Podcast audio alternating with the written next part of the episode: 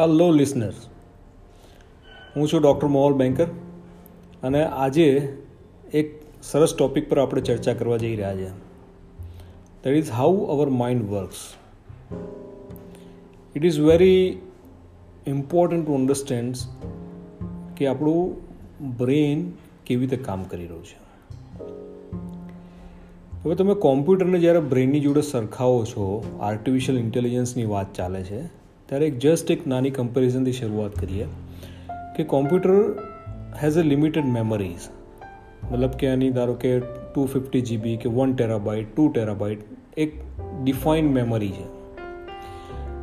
અને જ્યારે મેમરી ફૂલ થઈ જશે, પછી વધારે એ વસ્તુ એમાં એક્સેપ્ટ કરશે નહીં.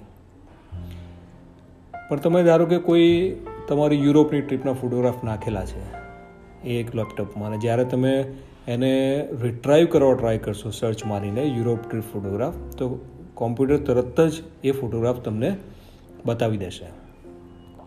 So this is how computers memory work જ્યારે આપણે બ્રેઇનની વાત કરીએ છીએ, તો human brain does not have a so much infinite capacity એની પણ એક લિમિટેડ કેપેસિટી છે. અને જે આપણી સેન્સીસ છે આઈઝ ઇયર નોઝ એનાથી એવરી ડેઝ ધારો કે ચોવીસ કલાકમાંથી આપણે અઢાર કલાક જાગૃત અવસ્થામાં હોઈએ તો એટલી બધી ઇન્ફોર્મેશન્સ આવે છે કે આપણ brain does not have so much memories to store all this information એટલે રૂટીનલી બ્રેન છે ને એ એની એક જે પેટર્ન છે સ્ટોર કરવાની એ ડિફરન્ટ છે તમે સ્ટુડન્ટ લાઈફમાં જોયું છે કે તમે કોઈ એકવાર બુક વાંચો, એક ટૉપિક હોય, પહેલી વારમાં કંઈ યાદ નથી રહેતો. Second time third time fourth time વાંચો, જેટલી વાર વધારે વાંચો, એટલી વાર વધારે આપણા બ્રેનમાં જલ્દી સ્ટોર થાય છે અને યાદ રહે છે. બ્રેન પણ એવું જ કરે છે કે સૌથી પહેલી વાર જ્યારે આપણે વાંચીએ છીએ, ત્યારે એક ટેમ્પરરી એક એ ટોપિકને સ્ટોર કરે છે.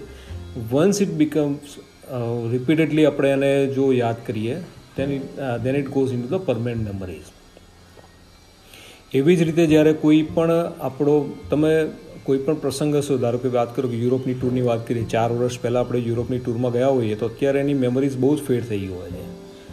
યાદે નથી હોતું ઘણીવાર.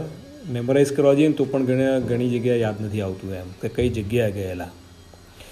પણ એ જ યુરોપની ટૂરમાં જો કોઈ એવો કોઈ પ્રસંગ બન્યો હોય કે જેની અંદર સુખ દુઃખ અથવા તો કોઈ શોખની મેમરીઝ જો જોડાયેલી હોય then our mind retrieve it very easily. Because it is stored with that uh, feeling into the permanent memories. So આપણે બ્રેનની મેમરીની વાત કરી. Now let see how these stored memory is use by the brain generally આપણી stored મેમરીને કારણે brain એક pattern બનાવે છે and uh, brain has a two parts one is analytical parts and second one is a automatic હવે analytical brains શું કરે છે કે કોઈ પણ વસ્તુ આવે અને જરૂર લાગે તો એનું એનાલિસિસ કરી અને પછી એના પર રિએક્શન આપે છે. પણ it is very lengthy process દરેકે દરેક વસ્તુનું એનાલિસિસ કરવા જાય તો it's not possible so most of the time our brain works on automatic part એટલે જે આપણી આ સ્ટોર થયેલી પેટર્ન્સ હોય જે સ્ટોર્ડ મેમરી હોય, નાનપણથી આપણે જ્યારે મોટા થયા, એમાં જે આપણે જે મધર ટંગ આપણે જે લેંગ્વેજ શીખ્યો, એમાં જ આપણે વિચારતા હોઈએ. કે માનો સાયકલ ચલાવતા શીખ્યા. તો આપણે બેલેન્સ રાખતા શીખ્યા. એકવાર એ પેટર્ન સ્ટોર થઈ ગઈ, તો બ્રેન જ્યારે પણ આપણે સાયકલ ચલાવવા જઈશું, ત્યારે સેમ એ પેટર્નથી તે try to balance our bicycle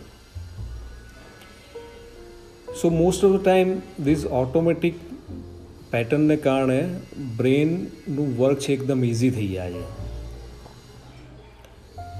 ઘણીવાર તમે જોશો કે ઘરેથી ગાડી લઈને નીકળ્યા હશો અને તમારે કોઈ ડિફાઇન ડેસ્ટિનેશન પર જવાનું છે, તમારી ઓફિસ પર કે બીજી કોઈ જગ્યાએ, તો most of the time you don't think it કે ભાઈ અહીંયાથી મારે આ ચાર રસ્તાથી રાઇટ ટર્ન લેવાનો છે. Your brain automatically take a right turns ક્યારે ક્લચ દબાવવાનો છે, ક્યારે ગિયર ચેન્જ કરવાનું છે તમે વિચારતા પણ નહીં હો. પણ એ તમે શીખેલા જો એ પેટર્ન સ્ટોર થયેલી છે એના પરથી brain does all this work automatically so this how brain works in the two parts. One is automatic function and second one is analytical functions. Now problem ક્યારે થાય છે કે જ્યારે એનાલિટિકલ બ્રેનનું કામ હોય અને એ વસ્તુ આપણે ઓટોમેટિક બ્રેનથી કરીએ છીએ then most of the time problems occurs કે માનો કે ઘણી વાર તમે જોયું છે કોઈ ફ્રેન્ડ જોડે વાત કરતા હશો, અને તમે રૂટીન જે પણ કંઈ ડિસ્કશન થયું, એ તમે પતાવી દીધું. અને શાંતિથી બેઠા અડધો કલાક કલાક કે જ્યારે પણ જે નવરાશની પળોમાં વિચારતા હશો કે, સાલું, આને મેં આ વસ્તુ ખોટી કીધી. At the time you analyse it friends જોડે, ઘરમાં કોઈની જોડે, કોઈ, કોઈની પણ જોડે એમ. So what happen at the time જે તમારું ઇન્ટરેક્શન હતું એ વખતે that interaction was done by your automatic brain અને જ્યારે તમે એનાલિસિસ કરવા બેઠા, ત્યારે તમને ખ્યાલ આવ્યો કે ખોટું છે. So continuously you have to define કે તમારે કઈ જગ્યાએ એનાલિસિસ કરવું અને કઈ જગ્યાએ ઓટોમેટિક બ્રેન વાપરવું એમ. અને this concept first was defined by Daniel Kahneman he is a Israel scientist અને એના માટે એને નોબલ પ્રાઇઝ મળ્યું અને એની બુકમાં આ કન્સેપ્ટ બહુ વેલ ડિફાઇન્ડ લખેલો છે. That is called thinking fast and thinking slow કે our brain as a two defined function one is a analytical, second is a reflexive or automatic brain. and uh, this automatic brain most of the time works on our uh, stored pattern or with emotions so whenever we are trying to take very important decision then always analyze it કે આમાં જે emotional component છે કે નહીં એ કરીશું તો જ આપણે rational decision like Shakesu, otherwise, that decision is more of the emotional decision rather than the rational. Thank you so much for listening this podcast and I highly recommend this book Thinking Fast and Slow by Daniel Kahneman. Thank you.